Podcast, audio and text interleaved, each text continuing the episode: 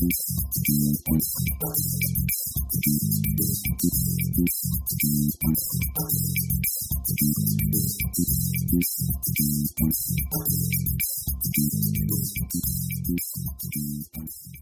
everybody, welcome to episode 14 of the More Than Just Code podcast. I'm Tim Mitchell, and I'm here in Toronto at the Sky Deck of IT Guy Technologies, and I'm joined by Aaron Vegh in Whitby, Ontario. What is a sky deck? And I'm also joined by Jaime Lopez in uh, Seattle, Washington. How's it going? And I'm also joined by Mark Rubin in San Jose, California. Hey, everybody. I'm, I've moved up to the third floor for the week because uh, it's just uh, easier to work up here. That's what's the Sky Deck. Sky deck. Um, Sky Deck, that's right. Um, just like the, like at the CN Tower, they have a Sky Deck. I have a Sky Deck here. I'm up in the trees. I can see all the trees waving around outside. Oh, you're in the trees, all right. Yeah. um, okay, so well, I think the first topic of uh, conversation today, and I think it's a challenge for a lot of us. We talked about um, you know uh, iOS leads last week. We talked about uh, challenges of working from home, challenges of having to commute into the big city to get to make find work, um, and uh, so a lot of things that uh, developers are doing is trying to find jobs, uh, and you know, part of finding jobs is going for interviews. And I think Aaron has some uh, something he'd like to share about that. Well, I want to kick off a discussion. So, Sure. um, so just to backstory this thing, um, I've been aggressively pursuing work now for the past week or so as a contract that I had hoped would continue turned out not to, for business reasons. Uh, I was doing great, I'll have you know. anyway, um, so I've been responding to posts online and using iOSleads.com, which we discussed last week, to Right. uh, go after any kind of opportunity that I see. And uh, I've been getting some responses back, um, including one from a company called. Now, Nah, just insert an X there. We're not going to say their name. So, um, and the response I got back from the company was, I, I would love to talk to you, and here is our process. And I was linked to a PDF, which is a oh an eight page document outlining their three stage process for going through a hiring process for developers uh, for this company. And um, it's a, basically what to expect and how to prepare and it is extremely rigorous, uh, to my mind, and outlines exactly what expectations they have of an applicant. And I must say that uh, this was kind of an off-putting document. Um, I, you know, I, I really am feeling ambiguous about this because uh, I don't I don't really know whether I should be uh, looking at this as an opportunity to be fully prepared and present my best my best self as a developer to a company, um, or if I'm finding this just overly prescriptive and um, maybe a little uh, over the top in terms of what their expectations are, putting all of the onus on me as a developer and giving me no information about why I would want to work for them. Um, so, I guess Just curious, what what size company is that? Is it a is it a big company? Is it a small company? they they appear to be a rather small uh, development agency. So they do work for other companies, and mm-hmm. from the looks of things, they've done work for a number of significant companies. Apps mm-hmm. you've heard of, I'm mm-hmm. guessing. Um, But I don't know that a lot of people have heard of this agency. I hadn't right. when I when I applied to them. So Right. um, Because that that type of stuff thing is very common, at least out here, for some of the bigger companies. You know, ones that start with a G, for example, are well known to have very rigorous uh, hiring and interview procedures, and, and there are long documents Yes. that tell tell uh, tell you what's going on. Uh, And it feels it's, it's a little surprising Mark. to me for a smaller. I'm sorry. Yeah, we've got that uh, that that lag on the, the VoIP lag. Uh, Yeah. It is a little surprising to me that a smaller company would be would be doing that kind of thing. Although I guess if their clients are bigger companies, maybe they have the same kind of mindset. Yeah, you know, it's possible, but you know, it is. It's weird because um, I I feel like you know everybody wants to work for Google. Well, yeah, you, okay, Google. Yeah. well, I'm being so insert coy now. um, but that's who you were talking about. um, Right. Maybe. and I maybe wink, wink. Could have been General Electric. You don't know. Yeah, it could have totally been. I just don't know. Um, I don't think that this company that I'm talking about and won't name, um, even by mistake, I hope, uh, falls into the same category. And so they've they've certainly got this um, uh, feeling about them, though, when they set up this kind of rigorous looking screening process. Um, and I guess you know I'll admit there's a certain amount of fear involved because um, I've had some pretty bad experiences in the past going through developer screening processes. Um, and What do you mean by what do you mean by what do you mean by bad experiences? Like, Yeah, can you okay. sort of? I mean, like, oh, uh, here, here's my take on, on this particular thing. I mean, I, I I do find it intimidating to a certain extent to see something like this as a document. And, and you know, as you know, we talked about before sh- the show. I've actually seen this document myself, and um, but it, it also speaks to the fact that these guys have have prepared uh, the the interview process. They've they've done they've you know they probably like I've been hiring and firing people for many many years over my my careers. And I can tell you that when you put an advertisement out for a job, you get everybody and his brother who's seen an iPhone before apply for jobs. Oh yeah, I, th- I think I know how to build an app. Maybe I'll apply.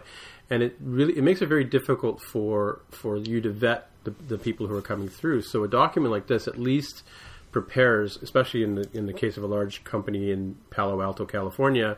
Um, they may do something like that because, or Mountain View, I think it is, right? it is Mountain View. Yes. it is Thank Mountain View, if we're still talking about It the is same now. Okay, that's where General Electric, Electric's new head office is. Right. But um, they uh, they uh, you know in, in large organizations, you know, an HR department would put together a document like this to sort of streamline the process, also to to give the interviewee some um, sort of background in terms of what what to expect, like Mark was saying. But I, I, you're right. I do find it on on the one hand. Uh, in, in, personally, I do find it intimidating. I, I didn't apply to this particular company because I found the document off-putting. Did you find the document before you apply or didn't apply? Yeah, no, actually, I, I, I saw I saw the posting, and I, I can't remember how I got it, but there was uh, there was a posting. Uh, I can't remember if it was on a social network or on, on online somewhere that I saw it. Um, and when I when I went there, there was a here here's a link to our, our download process. Oh, okay. And, and uh, so I clicked on it just to see what it was. Gotcha. Okay. Yeah. Um, well, to to kind of explain what my experience was uh, with technical interviews, and, and not with this company because I haven't had one yet, but in the past, Sure. and, and kind of what informs my intimidation in approaching this one. Um, I did a, an initial technical interview with another very well known uh, software development company in the States. And this was about eight months ago. And the initial interview um, was a live coding exercise. And Okay. I was led through it uh, in a shared uh, window coding environment. And I was expected to um, uh, create and perform functions on a data structure of a kind that I had never heard of, but which I'm told is quite conventional if you're a computer science student. Sure. Um, I had no idea what it was about, and um, subsequently flamed out utterly, and it was a, a horrible embarrassment uh, on my part, anyway. Um, And I just totally did not get the second interview, obviously. But I found that uh, an incredibly off-putting exercise because if they had said to me beforehand, you know, we're looking for people that are more computer science oriented, um, which I am not. You know, like my Right. my iOS development skills are entirely self-taught, um, always have been. You know, and I consider myself a strong intermediate iOS developer. You you give me an app that you want me to build, and I'll build it. I can do that. Yeah, I, I'm I'm the, I'm the same way. I mean, and and in my case, uh, and you know, I've also been going through the process of, of, of interviews recently, and, and I've had obviously Mark and Jaime to lean on to sort of ask them what what was this a normal interview I went on because I, I went on one that was for me it wasn't totally embarrassing, but I was definitely definitely out of my element in terms in terms of getting work done. My kind of role in in, in iOS development is more of a um, uh, I, I, would have said lead developer, but apparently that's the wrong terminology. It's more like a product manager type role where I can wrangle the developers. Like you know, I can do a lot of the coding myself, and I do do a lot of the coding myself. But you know, I can also paint myself into a pretty good corner, which Mark can probably attest to. Um, and you know, so so I know when when I need to bring Mark in to do some heavy lifting on a particular area, or I'll even go and hire a couple of illustrators who live across the street from me, even though I have a fine arts background. You know, sometimes it's better for me to, to you know send all that work out. But that doesn't mean that you you know I'm not applying to jobs where I'm expected to be the sole developer, right? And and like you, I one of the one of the questions I have and I've had for for Jaime and Mark recently was, okay, what do I, what computer science textbooks do I need to go learn? What I mean, I've been studying up on game theory. I've been you know looking at uh, trying to find books on computer science at the local Indigo, which is our our uh, Barnes and Noble up here, um, and you know trying to trying to get get up to speed on what is it that these these uh, you know university students are studying. I mean, I've been at a university for 25, 30 years, right? Um, so you know, and I'm like you, learned PHP self-taught, you know, learned object-oriented programming self-taught, you know, and then and then iOS came along, and, and I just loved iOS, and I was given a task to go and build a big giant app, and I didn't build it by, by myself. I found developers to help me. I hired them as freelancers to come and work with me, right? But so now, now that I'm in a position where, like you, I'm also slow looking for work.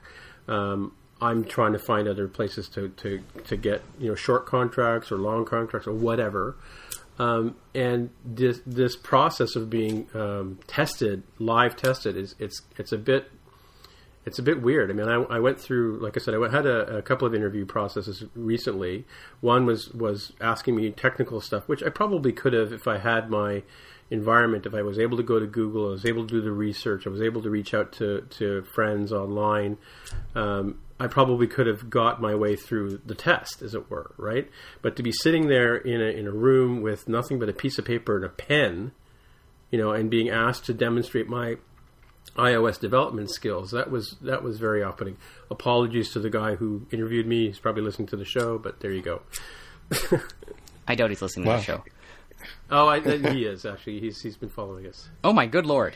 We have a listener. Yeah, yeah. Uh, so I, I, make good. I mean, I'm a good connector. I connect people uh, after, after the fact. Even if I have a horrible interview with you, you know, we'll still hook up on Twitter. We'll still go have a beer, or whatever. You know. Yeah, it's nothing no hard feelings. Okay. Well, unfortunately, the... uh, unfortunately, uh, it, it, seems like the the norm is exactly what you guys are describing. Uh, right. Although it's true that yeah, you don't really have to know how to reverse a linked list to do iOS programming. I'm, Aaron, right. I'm kind of guessing that was one of the things that, that got thrown at you. Uh, no, it's a very standard question. Okay, okay. Uh, so yeah, there, there there really is no uh, direct mapping from one to the other, and it's sort of hard to understand why people put that kind of thing into interviews, except that it is sort of a, a common language that, you know, at least in computer science circles, everyone has has gone through it at least once, and sure. you know it's sort of considered you know a minimum level of knowledge, um, for better or for worse. Uh, so you know, in my experience, if if you know if it's ever like a cold call kind of interview, in, what do I mean by that? I mean that you know it's it's not someone I know uh, mm-hmm. at the company then yeah, you usually it's pretty much always you get that kind of thing because they don't really know what else to ask you for for whatever reason. Especially if it's a place where there aren't a lot of iOS people there and they don't really know what the right questions to ask of iOS people are. Right, so, and, and, my contention, my contention is it takes a, a, a, whole you know village of skills to be able to build an iOS app these days. It's not just not just you know linking you know stuff together or, or doing recursive uh, I forget about that. But the, one of my tests was a recursive thing, and and so here's the irony, Aaron, is I I contacted Mark and I said, what do I need to study for computer science to get my head wrapped around what these people are asking me? And I asked Jaime the same question, and Jaime sent me a link to a book which tell which is like the the top 150 questions they'll ask you with answers in a technical interview. Yep. Yeah, so that you're referring to cracking the coding interview by uh, yes, Laakmann McDowell, and it's it's kind of one of those books that's really heavily oriented towards the coding interview itself, and it's like the uh, the GMAT or LSAT or SAT type books that kind of really help you like here are the kinds of questions you're going to see and sort of help you with the test right? Yeah. Um, and, and li- I, literally i found i found the question to that i was being asked in, in the interview. I found it in that textbook. Mm-hmm. right right.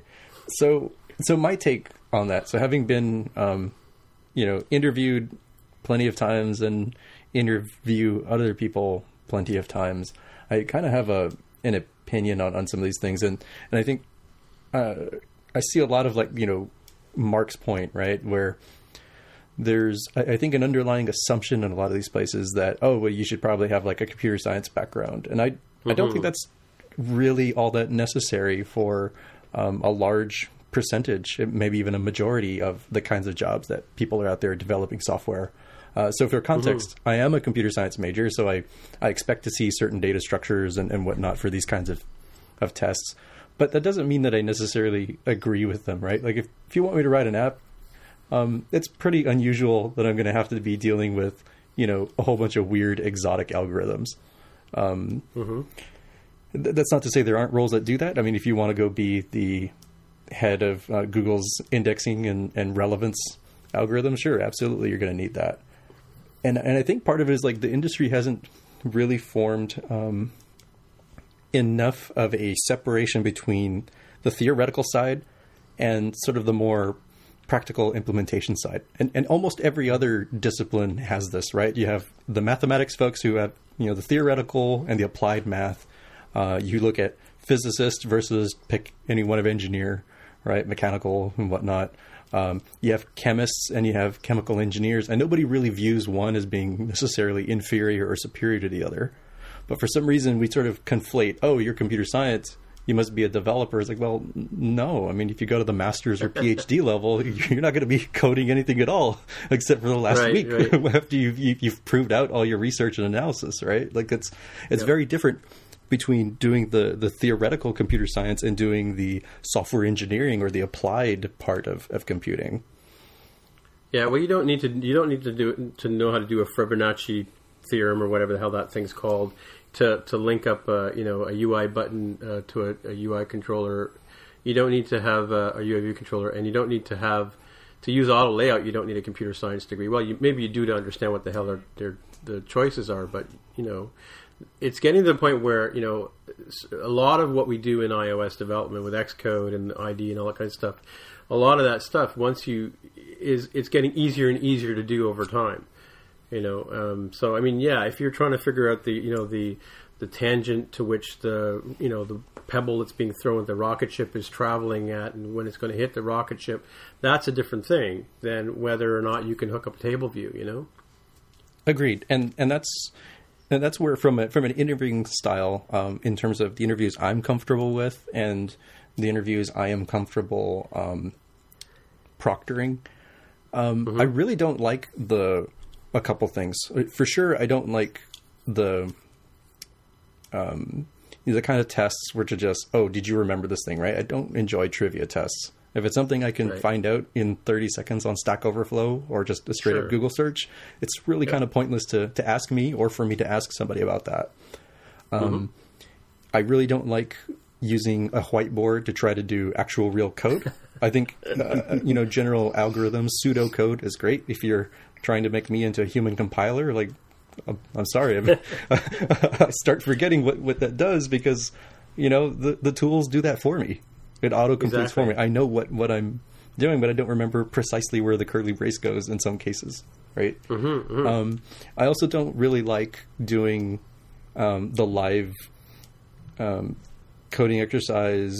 Yes, where it's yes, just yes, like, hey, here's this thing that's like just do this algorithm right here. It's like, oh, okay, that's a little weird, and um, I, I, I, would generally prefer to have a a test where it's like, look, here's this problem. Help us and solve this sort of problem, and and the more applicable sure. it is to the real world, particularly you know in that industry that I'm applying for, the better because I can really wrap my head around that. You know, I might not be able to figure out how many nickels it would take to fill Mount Fuji if it was hollowed out, but I can probably figure out some of your e-commerce problems. Right? That's yeah, that's that's yeah. something that I'm I'm good at. that's my problem in a nut. Um, the live coding exercise puts an enormous amount of pressure on the developer being interviewed, um, which is what happened to me. Like I was confounded not only by the problem, but the fact that it was happening in real time, and I didn't feel like I had access to all the tools that I would normally be able to access. Um, because you know, if if he had you know given me even half an hour of warning, I am certain I would have had a much better turnout in that test. But there, there it was. Now, I've yeah. I've done other tests, um, other interviews where they've just given you, just like Jaime was saying, um, here's a problem, um, here's a, a, an Xcode project. Can you just go ahead and do X, Y, and Z? And mm-hmm. I would go through and finish it out, push it up to GitHub, uh, do whatever it was they asked, and you know within 12 hours turn that around, and it's exactly what they're looking for. And that to me is a much more realistic test and something I'm dramatically more comfortable with, right? Yeah, yeah. So what happened with me was uh, one of, one of the interviews I went on uh, a couple of months ago. Um, I had a phone conversation with the owner of the, the, you know the CEO of the company, and it went great. We talked about the business of app development. We talked about you know using things like Apptentive to get uh, uh, user feedback and, and help customers. To talk about using Google Analytics and Facebook Analytics to try and get some some actual you know real life feedback from what your users are doing in the field. We talked about focusing on a on a, on a market niche. You know, an idea I picked up from Charles Perry at NSNorth. You know, concentrate on, on on how to get an app out to market all the sort of business around building an app and, and having, you know, had, you know, but Mark and I were calculating the other day, we, we've had over a million downloads between the two of us um, in the last four or five years. That's quite significant, I think. And um, yet, you know, the second interview, I go into this thing and I'm, I'm handed a piece of paper and a pencil and asked to do, I don't know, I can't even remember what it was called. Like, I sound like a bubbling idiot just even trying to talk about what the question was. But you know, and and the thing about it is, is you know, the interviewer was patient with me. And he actually did sort of kind of walk me through the the process, and did manage to get the we did manage to get the answer done. Probably took a lot longer than he thought, but I had no access to Google, no Stack Overflow, no Mac, no iPad, nothing to you know, not even a, a, a textbook to to whip through the index and look for stuff. You know, um, very difficult type way of doing interviews. You know, the weirdest uh, interview I ever had to do that's a little bit closer to what I prefer. Um, but I've sort of modified it for any interviews mm-hmm. that I've had to to conduct uh, thereafter. Was it, it, was actually a live coding interview, but it was um, in person. It was at this company's office. It was a conference room that could sit probably about ten, but it was only me and two other interviewers, the teammates I would be working with, and um, I had access to a laptop that provided me a laptop, had Xcode installed and everything, and it was connect. That laptop was connected to a projector, so they could sort of follow along. And they said, mm-hmm. "Hey, we we want you to build um, this simple app," and they describe what it does. It basically scrapes a website and you know uses that almost like a an XML feed, so that you hmm. could drive a, um, a, a dynamic UI right? That says, okay, mm-hmm. show me the first page, show me the last page, show me next, show me, you know, previous, um, and display the the images from that on a an image view. Um, mm-hmm. And so you can use any tools you want. You can ask us any questions you want. Um, you can use Google, Stack Overflow, anything at all. Um, we just want to understand, like, you know, some of your design process, and and of course, they also wanted to see could this guy actually write an app, you know, based on some of what you had mentioned earlier. You know, someone who's seen an iPhone is suddenly a senior app developer, and uh, it was kind of stressful. Of as an hour and a half, I, I actually got the assignment done, um, sort of by mm-hmm. the skin of my teeth. It, it's sort of the weirdest mm-hmm. thing, but at least it was closer to real life, right? Like it's it's closer yeah. to being like a pair programming or a code review type environment. Um, the, the one thing I would have to say is like I felt so stressed during it and at the end that I, I thought for sure that I had bombed the interview. And surprise, surprise, they're like, "Oh yeah, we love you. We want to hire." you." He's like, "Oh, okay, why?" I was like, I was like I felt, it just felt so awkward to me. You should have seen what the other people did. yeah, yeah.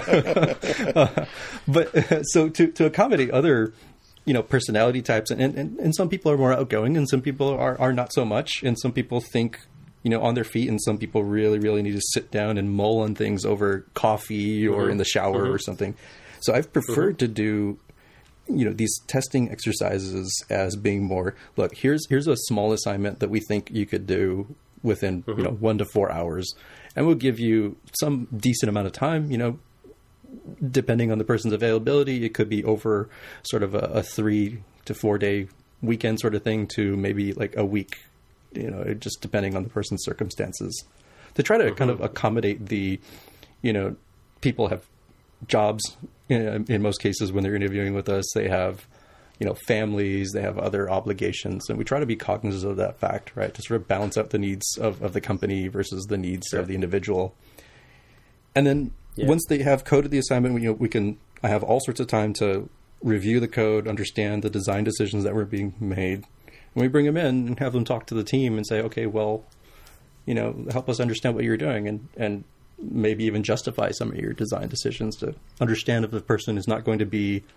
you know, just sort of rolling over, which we, you know, I don't want that as a teammate. I want somebody who will challenge me if I'm wrong. But I also sure. don't want a, a, bull in a china shop that's so stubborn and is like, no, by golly, everybody should use this. Like that's that's not good either.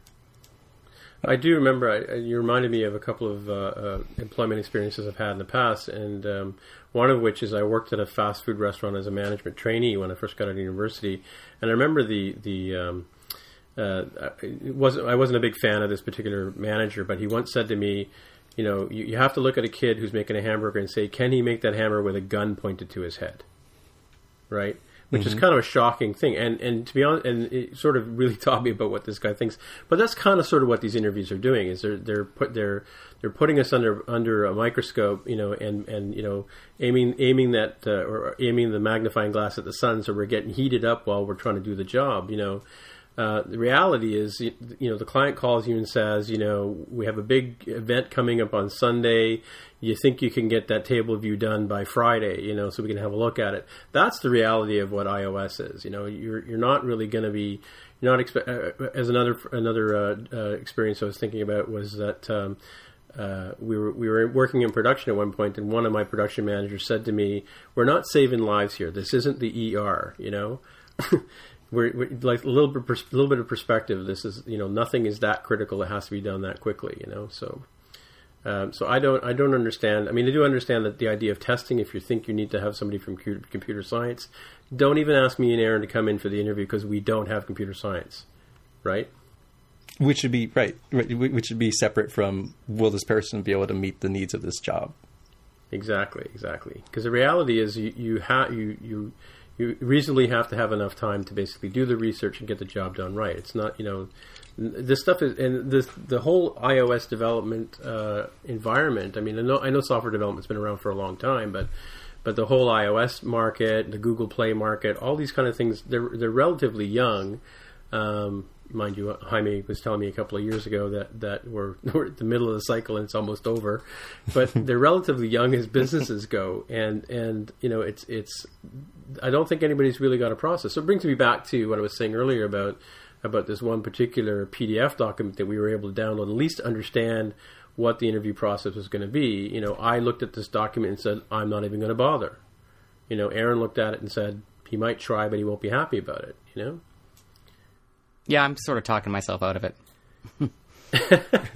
I mean, that's okay. So, an eight-page document sounds like something that should have been their side of the process. You know, like okay, here are the steps. Here are the things we need to do. Okay, here's how we, you know, decide on making an offer to this person and getting it along, and all these other onboarding sort of activities. Eight pages for the candidate themselves seems a bit excessive. And, and and to be fair, maybe they have such such a huge pipeline that you know they have thousands and upon thousands of people um, trying to apply, and maybe they need to carve it down. Yeah, to be honest, with the, I mean, if you look at what this is, it's it's talking about the agenda for three different interviews, and, and it's giving sort of timelines in terms of what you're what you're expected to do. And I could I could totally see that uh, I, I, know of many people who would who would totally be prepared in this way to have to have a, a process in place to basically uh, to basically you know go through the process and do it in the most efficient way they could. I mean, after all, they're coders, right? So of course they've got a process, you know. Um, but uh, or hopefully they're coders, I should say. But it's it's things like you know bring your resume, you know have Xcode running, you know bring a bring a browser. I mean at least these guys are giving you um, access to, to stuff that, that to, to, to do the stuff. It's not like a it's not like a an eight page tax form. It, it does it does sort of break it down, but it but you know it, I think the it, it is intimidating. I will grant you that. I find it's just highly prescriptive and um, a little offensive in the sense that mm-hmm. um, it's putting the entire onus on you to talk them into hiring you. Um, there's right. if if you go to this company's website, you're not going to find a lot of information about what makes it great to work there. Um, right. You know, and there's certainly. Oh, they don't have foosball and uh, no, there's foosball and yeah. barbecue and. Well, okay. on the plus side, they're not going to offend me with that. but um, I mean, this is a remote work job, right? So you know, at least okay. there, there is that. But sure, um, the fact of the matter is, there's there's nothing in this document that that says what what's in it for me. And I feel mm. like they, they kind of need to do that when the implied assumption here is that we have so many applicants that, you know, we have this ginormous process that we've outlined very carefully uh, and rigorously in this document. Um, and we're going to expect you to do a lot of work to talk us into hiring you. Um, you know, like, because the, the actual, the first interview is not an interview, it's a presentation on your part as the, as the applicant to talk them, walk them through your resume, walk them through your projects, um, walk them through your online presence, and it's all outlined in exact minutes for this agenda. It's a 20 minute presentation, three minutes of introductions, three minutes of background, 10 minutes of demonstration, four minutes of wrap up. This is this is three interviews. So whether talking and that's I'm just talking about the first one? interview. Well, no, there are yeah, three interviews, yeah. assuming you make it through them. But you know what what I just said was about the first interview and uh, it goes from there. You know, and the second interview is like the first one is just a uh, a screen basically. The second one is a is a technical question and live coding exercise. It's an hour and a half long, and right. this is where they kind of go through it, and you know you're going to uh, defend your ability to code, and uh, you're not going to know anything about it until you're on the call. Well, it's interesting. It reminds me of something I saw at, GitHub, or not GitHub. Uh, I saw something at um, uh, 360 iDev. I went to a presentation on um, getting financing. You know, finding finding seed money and all that kind of stuff. And one of the points that uh, one of the speakers gave, and I've forgotten her name, but she said, you know, there are clubs where you can go and practice your elevator pitch. You know, you can learn how to do a, a five minute or 15 minute pitch. So I mean, just like you could go and study for that that uh, computer science course, you, there are places you can go learn how to learn how to win these pitches. You know. Well, but know. that's not my problem here. Like the thing that I really want to communicate is that I find that this process um, is offensive. You know, like yeah, I, I yeah. think you know. Never mind that you know we we do not have uh, great comfort doing a live coding exercise. I feel that mm-hmm. that's just uh, it's it's it's a misplaced skill set that they're looking for. The ability to code live does not qualify someone for whatever job it is that I'm applying for. My right, ability right. to take a, a, a, problem and create an application that's the solution to that problem, that's what I kick mm-hmm. ass at. And that's not sure. what I'm being tested for here. And so when I see that this this is the kind of process being put in front of me, then I, I lose a lot of faith in the employer's ability to to test who its applicants are. And right, they're not going right. to get the best applicants for the job because I'm not applying, and, and I would have been damn good. Just saying. it actually kind of sounds right to me that the first interview question is Are you the kind of person that will read this document and still want to work here? Yeah, exactly. well, that's true. And it yeah, may very well be. Point. May very well be. They may be looking for a, a type of person who's uh, you know, very very specific type who is very extremely process driven and and very you know uh, time oriented to the minute, and that's the kind of person to look at that schedule and say, hey, that's great, I can do exactly that, and that's what they're looking for. That is such a great point. But sad part about that is though is that, that there are different personality types, and you, you, don't hire the same kind of you know regimented you know uh, Sheldon Cooper kind of person to work in a company. You need your Sheldon Coopers, you need your your Howard Wolowitzes. you need your Leonard whatever his last name was. Uh, you need you need a mix of I people. have no you idea need, who you you're need talking your, about. And you need and you, well, I'm talking. You need you need to have somebody who's super anal. You need to have somebody who's who's brilliant but flexible.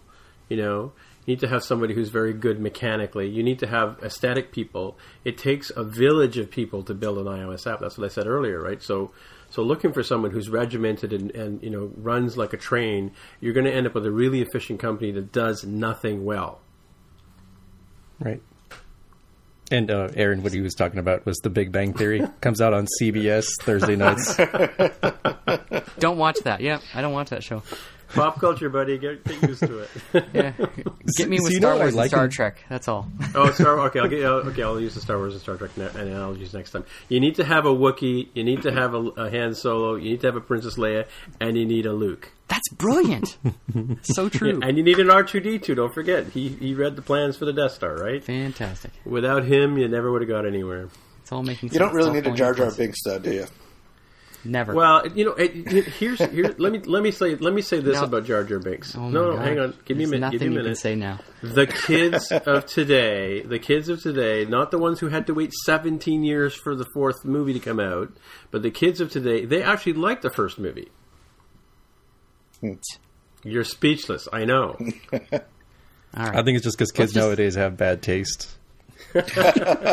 There's no coming they back. Have Roomba, they have Roombas and iPhones, and, and they don't know what a VCR is. There you go. They never, they never had to program a VCR's menu, right? Mm. While somebody was, you know, holding a gun to their head. I want to watch my show. Don't make me miss my soaps. Um, okay, so um, let's move on to something else. Some, let's move on to something lighter. Like, how about we discuss web apps versus native apps? well, that's not divisive at something all. Something a little less controversial, huh? exactly. So, okay. Aaron, why don't you lead us off on this one?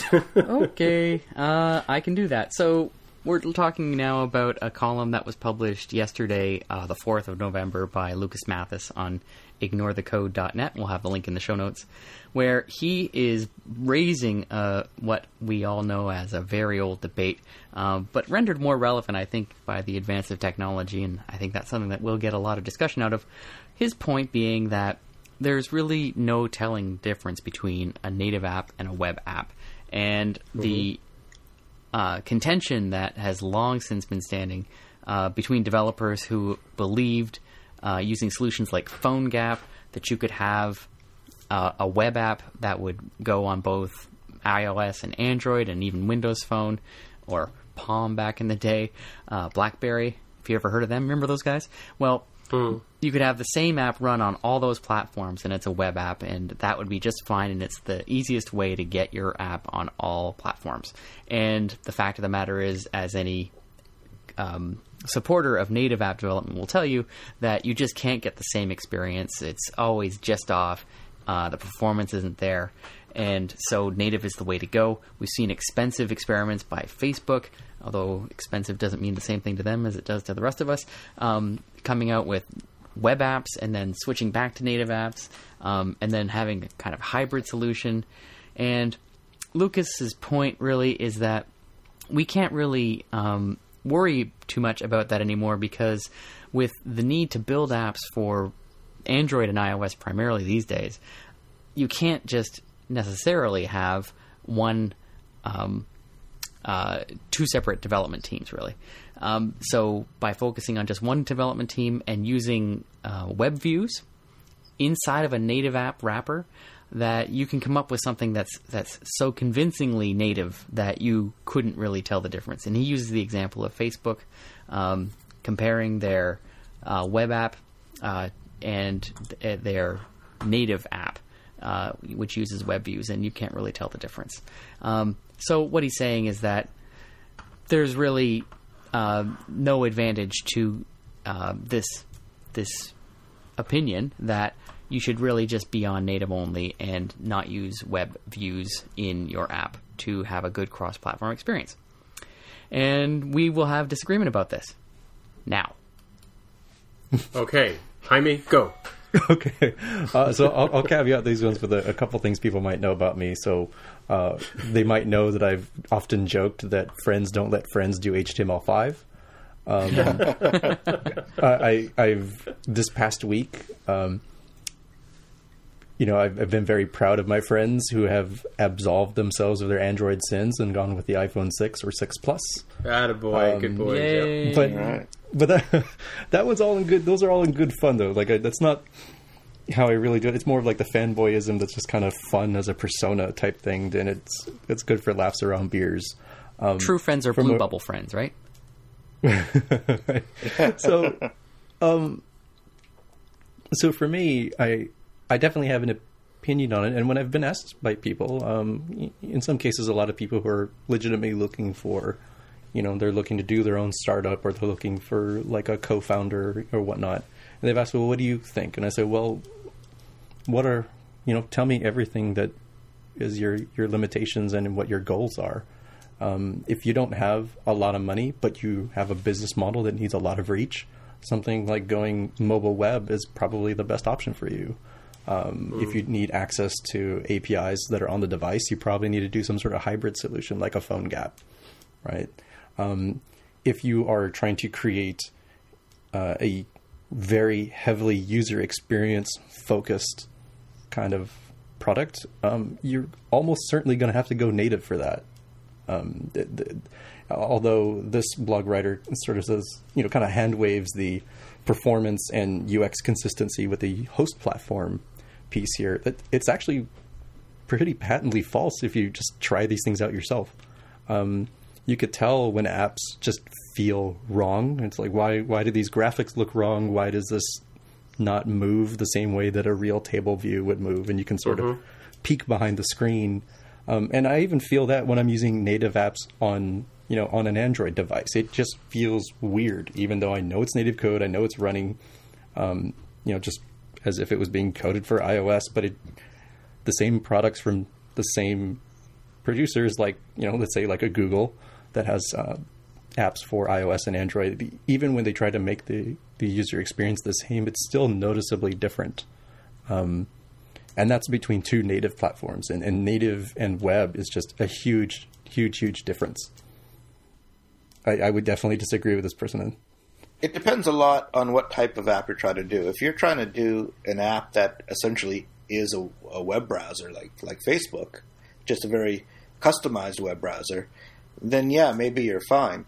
But as soon as you try to take advantage of any of the real native uh, functions of the phone, you know, location or or audio or, or motion sensing or anything like that, then you're you're fundamentally depending on someone else's library to make sure that that works for you. And as we all know about third party libraries, you kind of they're hit or miss, and if it's if you're missed, then good luck. You're you're yeah, you're, you're way off. Yep. Right. And they also right. lag behind whatever Apple's producing in any of its updated SDKs, right? Yep, exactly. So when iOS exactly. 8 comes out with new capabilities, these things have to still be developed until then. That's right and the developer has long moved on to something else. Jo- Josh Tisbury from Apple, I think he put it best once. He said, "Why would you degrade the experience of your app by by trying to do something like like use a, a, tool like a PhoneGap or whatever? Whereas, you know, if you do something in a native native uh, app, you you have access to so much more slicker kind of UI. I mean, things like all the gestures and um, all that kind of stuff that just comes with iOS these days. You know." uh, super simple stuff that makes your app look really compelling. And and um, and that I, I, realize that's just part of building an app, but still, it's a very important part, right? And I think the word that Jaime was looking for was I think you're looking for clunky when you're talking about Android, and you know, or or fugly is another good word I like to use. I love fugly. I mean. It, I mean, Android's certainly gotten a lot better in those respects with their um, their Butter project and, and some of the improvements they've made in uh, 5.0 Lollipop. Um, but even let, us say it was, you know, precisely on par with iOS and performance, and we could just say, "Yep, yay verily, we've run these metrics, and it moves just as smoothly at, at as many frames per second." blah blah blah. Mm-hmm. Even with that, it still feels off, and that's not because it's wrong. It's because it's. so I mean, not necessarily because it's wrong, but it, it just feels off because that's not what I'm used to. Right? I'm used to mm-hmm. certain bits of movement, so real subtle things that aren't necessarily conscious that you would have to, you know, just slow things down on, on a video and say, oh, that's what happened there. That's sort of the, the little subtlety of that made it delightful, at, at least in my but, opinion. And, yeah, and like Aaron was saying, I think when you first got your your uh, your iPhone six, you were saying that you you just liked the whole idea of, of swiping your finger across the edge of the screen. It was just so it felt so natural and so nice, right? Isn't that right, Aaron? Yeah, that's right.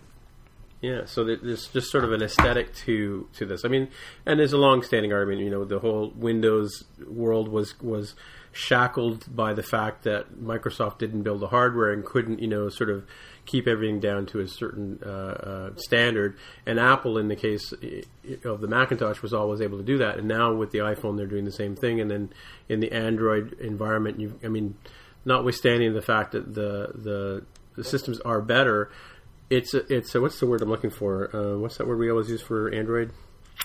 Uh, Fugly, all broke broken up into pieces. What do you call that? Fragmented. Fragmented. Fragmented. Fragmented they're fragmented not because of what they're doing in the OS. They're fragmented because of the hardware expectations. You've got so many people making so many phones. Didn't you say, um, uh, Jaime, once that uh, Samsung comes up with a new phone every week, practically?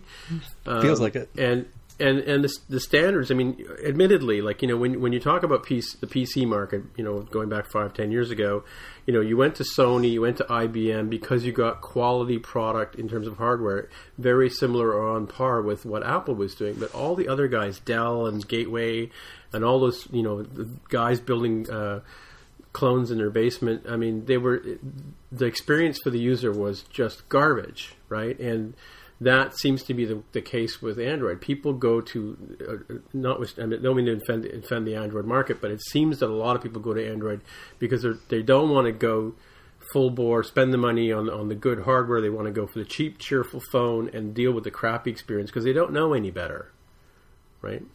Or it's even just good enough. Like I'll I'll, I'll read you this one part here uh, from the end of this column. In in short, he writes, and he's got a few points, but one of them is this one. You're already using web apps in native wrappers without even noticing it. The fact that nobody mm-hmm. even notices, the fact that this isn't a story, shows that when it comes to user experience, web versus native doesn't matter anymore. And you know, as Jaime said, and as you know, I'll, I'll echo. Uh, I, I, disagree with that. I think that you can tell the difference. Um, mm-hmm. there, there's still the glitches there, the that reveal that this is not a native app. And I think, uh, unfortunately, uh, for the masses that use these apps, it probably doesn't matter, right? Like, I don't think a hmm. lot of people really do notice. We notice because I think of ourselves as craftspeople. We care about what these apps look right. like, and we care about how they're made. We know how they're made. Um, but you know, for for your your mom and dad maybe who are using iOS apps all the time, like mine, um, they wouldn't be able to tell the difference. And maybe at the end of the day, that's what really matters. And uh, maybe being cross-platform, you know, in certain circumstances, of course, uh, is more important than being native. It definitely depends on your, your market for sure. I think uh, at some point here, uh, he makes the notion or proposes like, well, you know, if you have you know five developers and and they can work on one or two different apps or a single app, you get much better results if they all collaborate on one app. I was like, well, okay, maybe, maybe. I mean, for one for one thing, um, web views have been a second class citizen for a very long time in iOS. It's only this past year that Apple has really seriously changed that. Um, that doesn't change for, for the, the, hardware. For the better or for the worse? They're, they're, they made it better. For they, the better. They, yeah, so Safari's okay. engine kept getting improved and improved um, year after year, but the web view just stayed stuck in 2007, I assume, um, mm. until they, they made a change to that in uh, iOS 8. But even with that, I mean, that doesn't make the devices themselves better that are out there, right? So we complained the other day about the iPad mini still being out there with its pokey old processor that doesn't mm-hmm. make the experience better, right? So the, the overhead you get with with the web pieces are are going to be noticeable, and likewise on mid to low range Android devices, it feels awful there too, with all of you know Android's problems dealing with that as an ecosystem. And I, I think um, I can sort of see where this you know this writer is coming from. They probably are the kind of folks that advertise themselves as a full stack developer, which generally means you know web front end to to back end um, out in the world. Getting back to the interviewing mm-hmm. piece, and there's nothing wrong with that, but I think it sort of colors their perspective of like, yeah, I can have all these other full stack developers. We don't have to be necessarily all um, specialized in one thing. Like, okay, that's the Android guy, that's the iOS guy, these are the back end folks. We just sort of all work on it. That's probably great for their their model and what they're they're trying to approach. But I don't think it's the same thing as saying like, oh yeah, this is like the most efficient way because another efficient way is to have, you know, something that I espouse, which is have your delight in the front and your magic in the back. Right? It's it's the mm. mullet theory of of software development. so, so all, all the magic of your app should be really happening in the back end, right? Your API should be doing all sorts of wonderful things, and the client should be relatively dumb when it comes to business logic, but it does all the sizzle and the pizzazz up front. Like that's mm-hmm, what makes mm-hmm. me personally happy as a developer, and that is a way that you can have, you know, a, a relatively small team that's segmented across these are the front end teams, these are the back end teams, and they're both really good at what they do, and are still relatively able to migrate back and forth between uh, at least their respective areas. Well said. Although I completely disagree with that, I think the I think the client should do as much of the work as possible. But that's my take. I think you have a computer, a, very powerful computer in your hands. Uh, why offload the work to an already busy server dealing with a you know hopefully millions of other uh, clients uh, when you can do that work perfectly well yourself? But that's my take. What? But I kind of view mm. that as a as almost a metaphor, really. Like you know, it doesn't necessarily have to be the server where the magic is, um, but uh, you know, business logic, which can be expressed in models that could even be cross-platform. You know, that don't necessarily have to be tied to the specific um, operating system. Yeah, fair enough. Yeah, I just wanted to make sure that I got my contrarian point of view across. well, the question I want to know is: All those people working in the front and back are they all asked the same questions in the interview process? No, why? They're probably trying to create ones. some well, novel. You know what? That's actually a good structure. point. That's that's part of the problem. Is that is that you have, especially in a smaller organization, you you have a limited number of people who can do the interviews, uh, mm-hmm. and those that those that range of people has a has a wide range of skills and knowledge, and so to ask someone who's you know the world's database optimization expert to talk about UI view controllers, you know, that's not likely to happen. So you get this kind of cross section of, of questions asked. Yeah. Well, since we like to do everything backwards here at, at More Than Just Code podcast, um, a, a, bit of follow up, I think, is uh, uh, the gist of part of the article that uh, brought to the table again, and that's on Apple's leverage with Apple Pay um, an article by Ben Thompson that he found. Um, do you want to fill us in on that one, Aaron? Sure. Uh, okay. Well, this was an article by Ben Thompson at Stratechery, and the um, the gist of it is basically that Apple has a history of taking advantage of relationships in getting new uh, products to market, and uh, the driving point of this article points straight towards Apple Pay, where Apple has used its size and uh, the weaknesses that are currently in the market to push Apple Pay onto all the parties that are needed to make it happen, uh, from the credit card processors, the banks, to the merchants. Um, and Ben Thompson's column here, link in the show notes, right? sure. Um, yep. Absolutely. So the the great thing that this this column does is goes through the history of Apple making deals in other relationships in the past, starting with um, the the deals that Apple made with the record labels to get music on the iTunes Music Store, and then with uh, the carriers to get the iPhone to market, and the way that Apple is able to negotiate with these these partners um, using a technique of negotiation that he calls best alternative to a negotiated agreement, which basically um, puts Apple in a position of strength while putting its potential partner in a position of weakness, where they need Apple more than Apple needs them, is the idea. And mm. in the case of the record labels, because they were getting slaughtered by Napster back in the early 2000s, they saw Apple as a way to sort of counteract that. And Apple looked very weak in the market at the time. So they made a natural partner for the record labels, but Apple ran away with it, as we know, uh, and became the number one place where music could be bought online. Uh, in the case of the um, iPhone with AT&T, or at the time Cingular, they were in a uh, a weak second place position to Verizon at the time, who Apple initially tried to deal with, but were rebuffed. Um, and AT&T, feeling that they were at a huge disadvantage, decided to work with Apple and agree to all of Apple's terms, uh, which were extraordinary at the time, um, and even still are, if I recall correctly, uh, because most other Android phones are branded by the carrier um, and do come with rather onerous um, uh, sort of uh, packaging agreements. Um, the iPhone is unbranded, and uh, that was pretty much unique. And Apple was able to do that because they had this negotiating power with a carrier who really wanted to uh, to have uh, the iPhone to go to market with, and they were able to leverage that uh, huge success and AT&T's growth over the initial years of the iPhone to take that to other carriers as well. Uh, he used the example of Japan, uh, where they initially went to the number three carrier and then the number two carrier, and only last year finally went to the number one carrier when they were finally forced to do so because they were really hemorrhaging customers who were going for the mm. iPhone. Right? And so those lessons that I was just talking about, he takes on to um, Apple Pay and explains how those those same practices on Apple's part allowed them to sort of get in with the credit card processors and the banks, um, who both see um, Apple Pay as a way to increase their power in the market. The problem is the merchants, um, because for the merchants, I think Apple Pay is kind of bad news.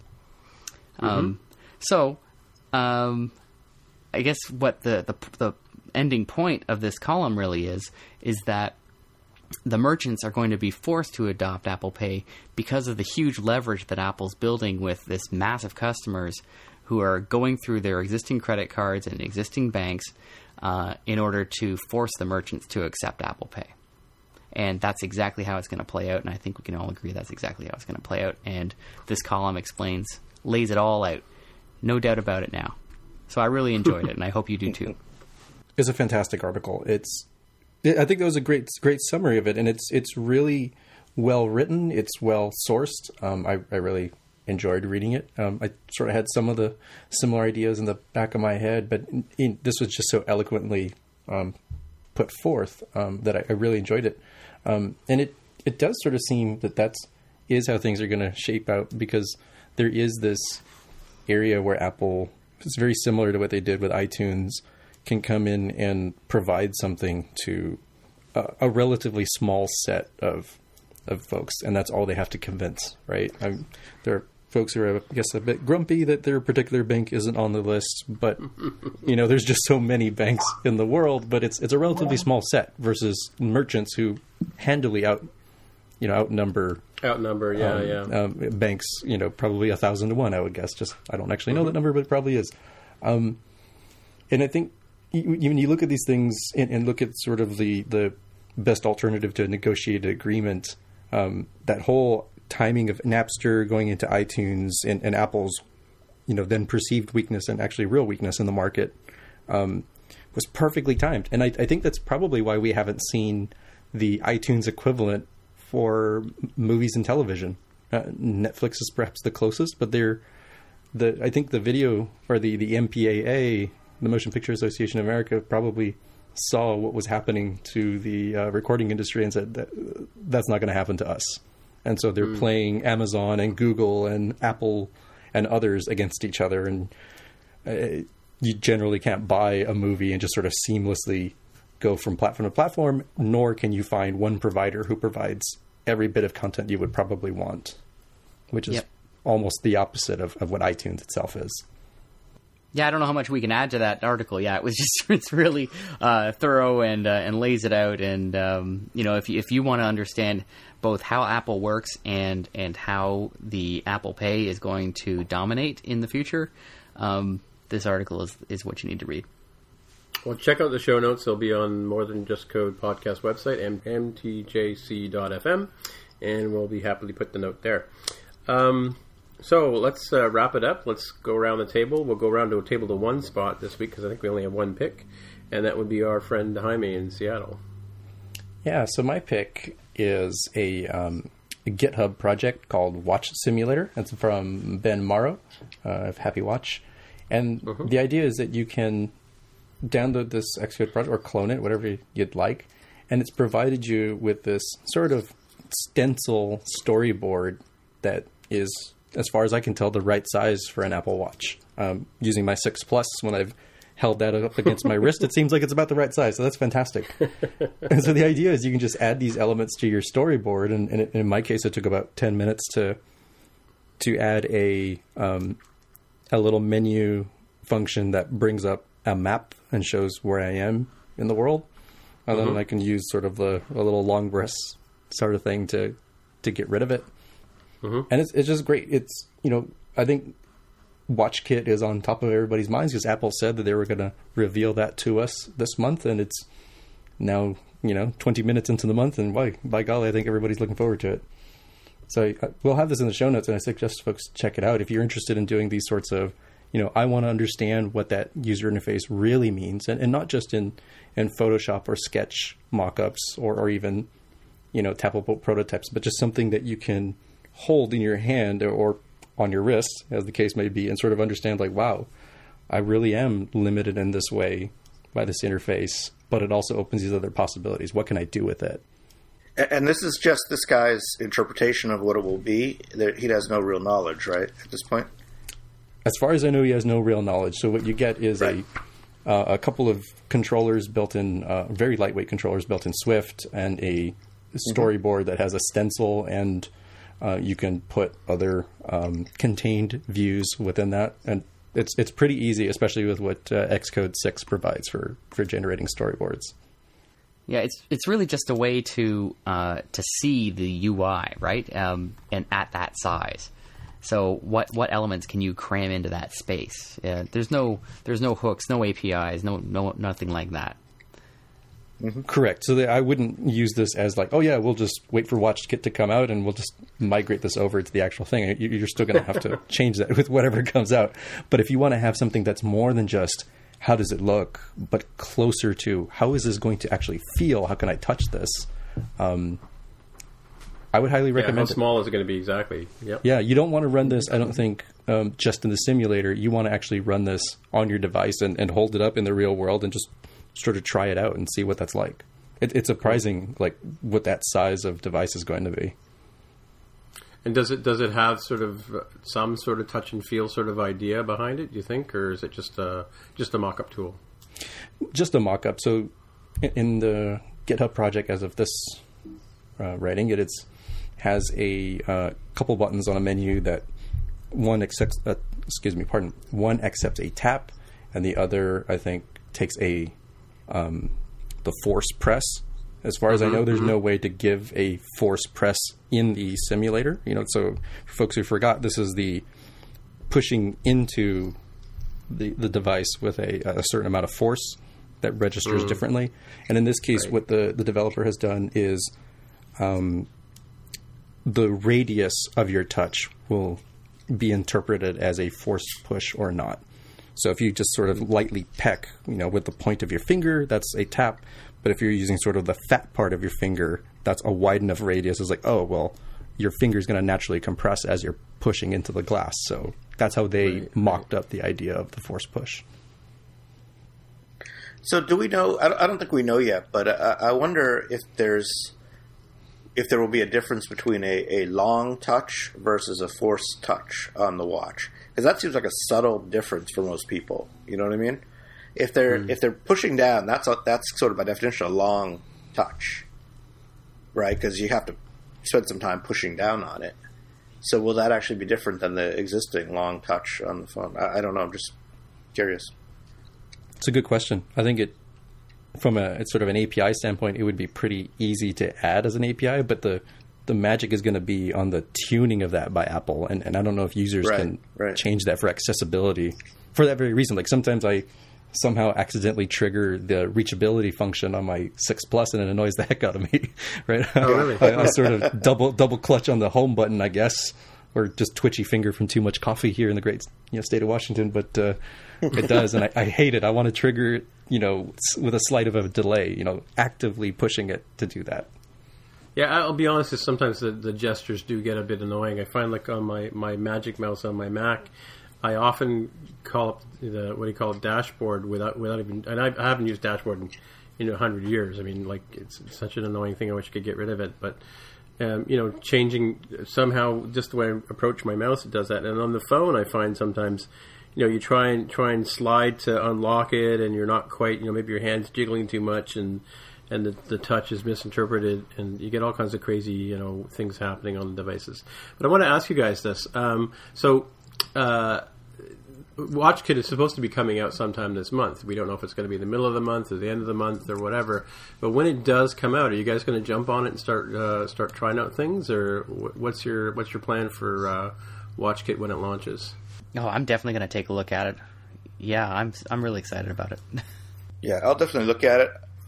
Yes, I'm definitely going to look at it. And uh, as a sort of my final comment on this, so I, I mentioned that I put a, a, full screen map on the on the WatchKit uh, simulator mm-hmm. here, and you know what? Apple was right.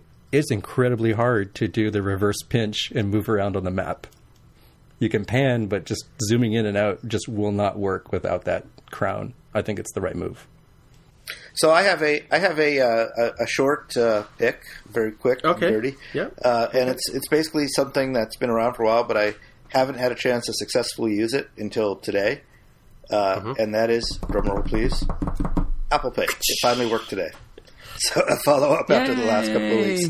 Yeah, I finally got to work for the first time, and it was exciting. Wow. Neat. Congratulations, man. That's, That's all. yeah, thank you very much.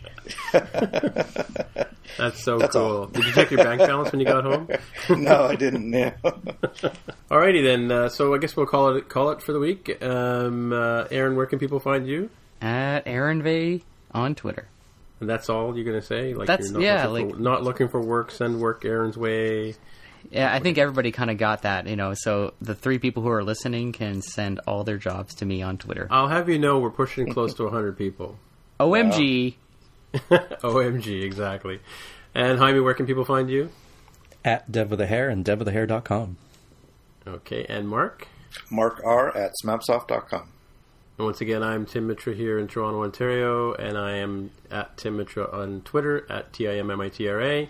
And I can be found at uh, www.it-guy.com. And we also have a website, as we've mentioned before, more than just code podcast is mtjc.fm. If you want to get a hold of any of us, just drop a line there or follow us on Twitter. And we'll see you guys next week. So everybody say goodbye. Goodbye. Bye. Goodbye. Say scene. If you want to find out more about the show, you can visit the More Than Just Code website at mtjc.fm. There you can find show notes and a summary of each episode. We list links to items that we talk about and links to the apps on the App Store. If you like the podcast, please leave us a comment on the website, and if you can, please write a review on iTunes. It really helps others find out about the show. You can also retweet our tweets about the show. Once again, our the podcast Twitter account Instagram is at mtjc underscore podcast. And uh, that's it. Thanks a lot.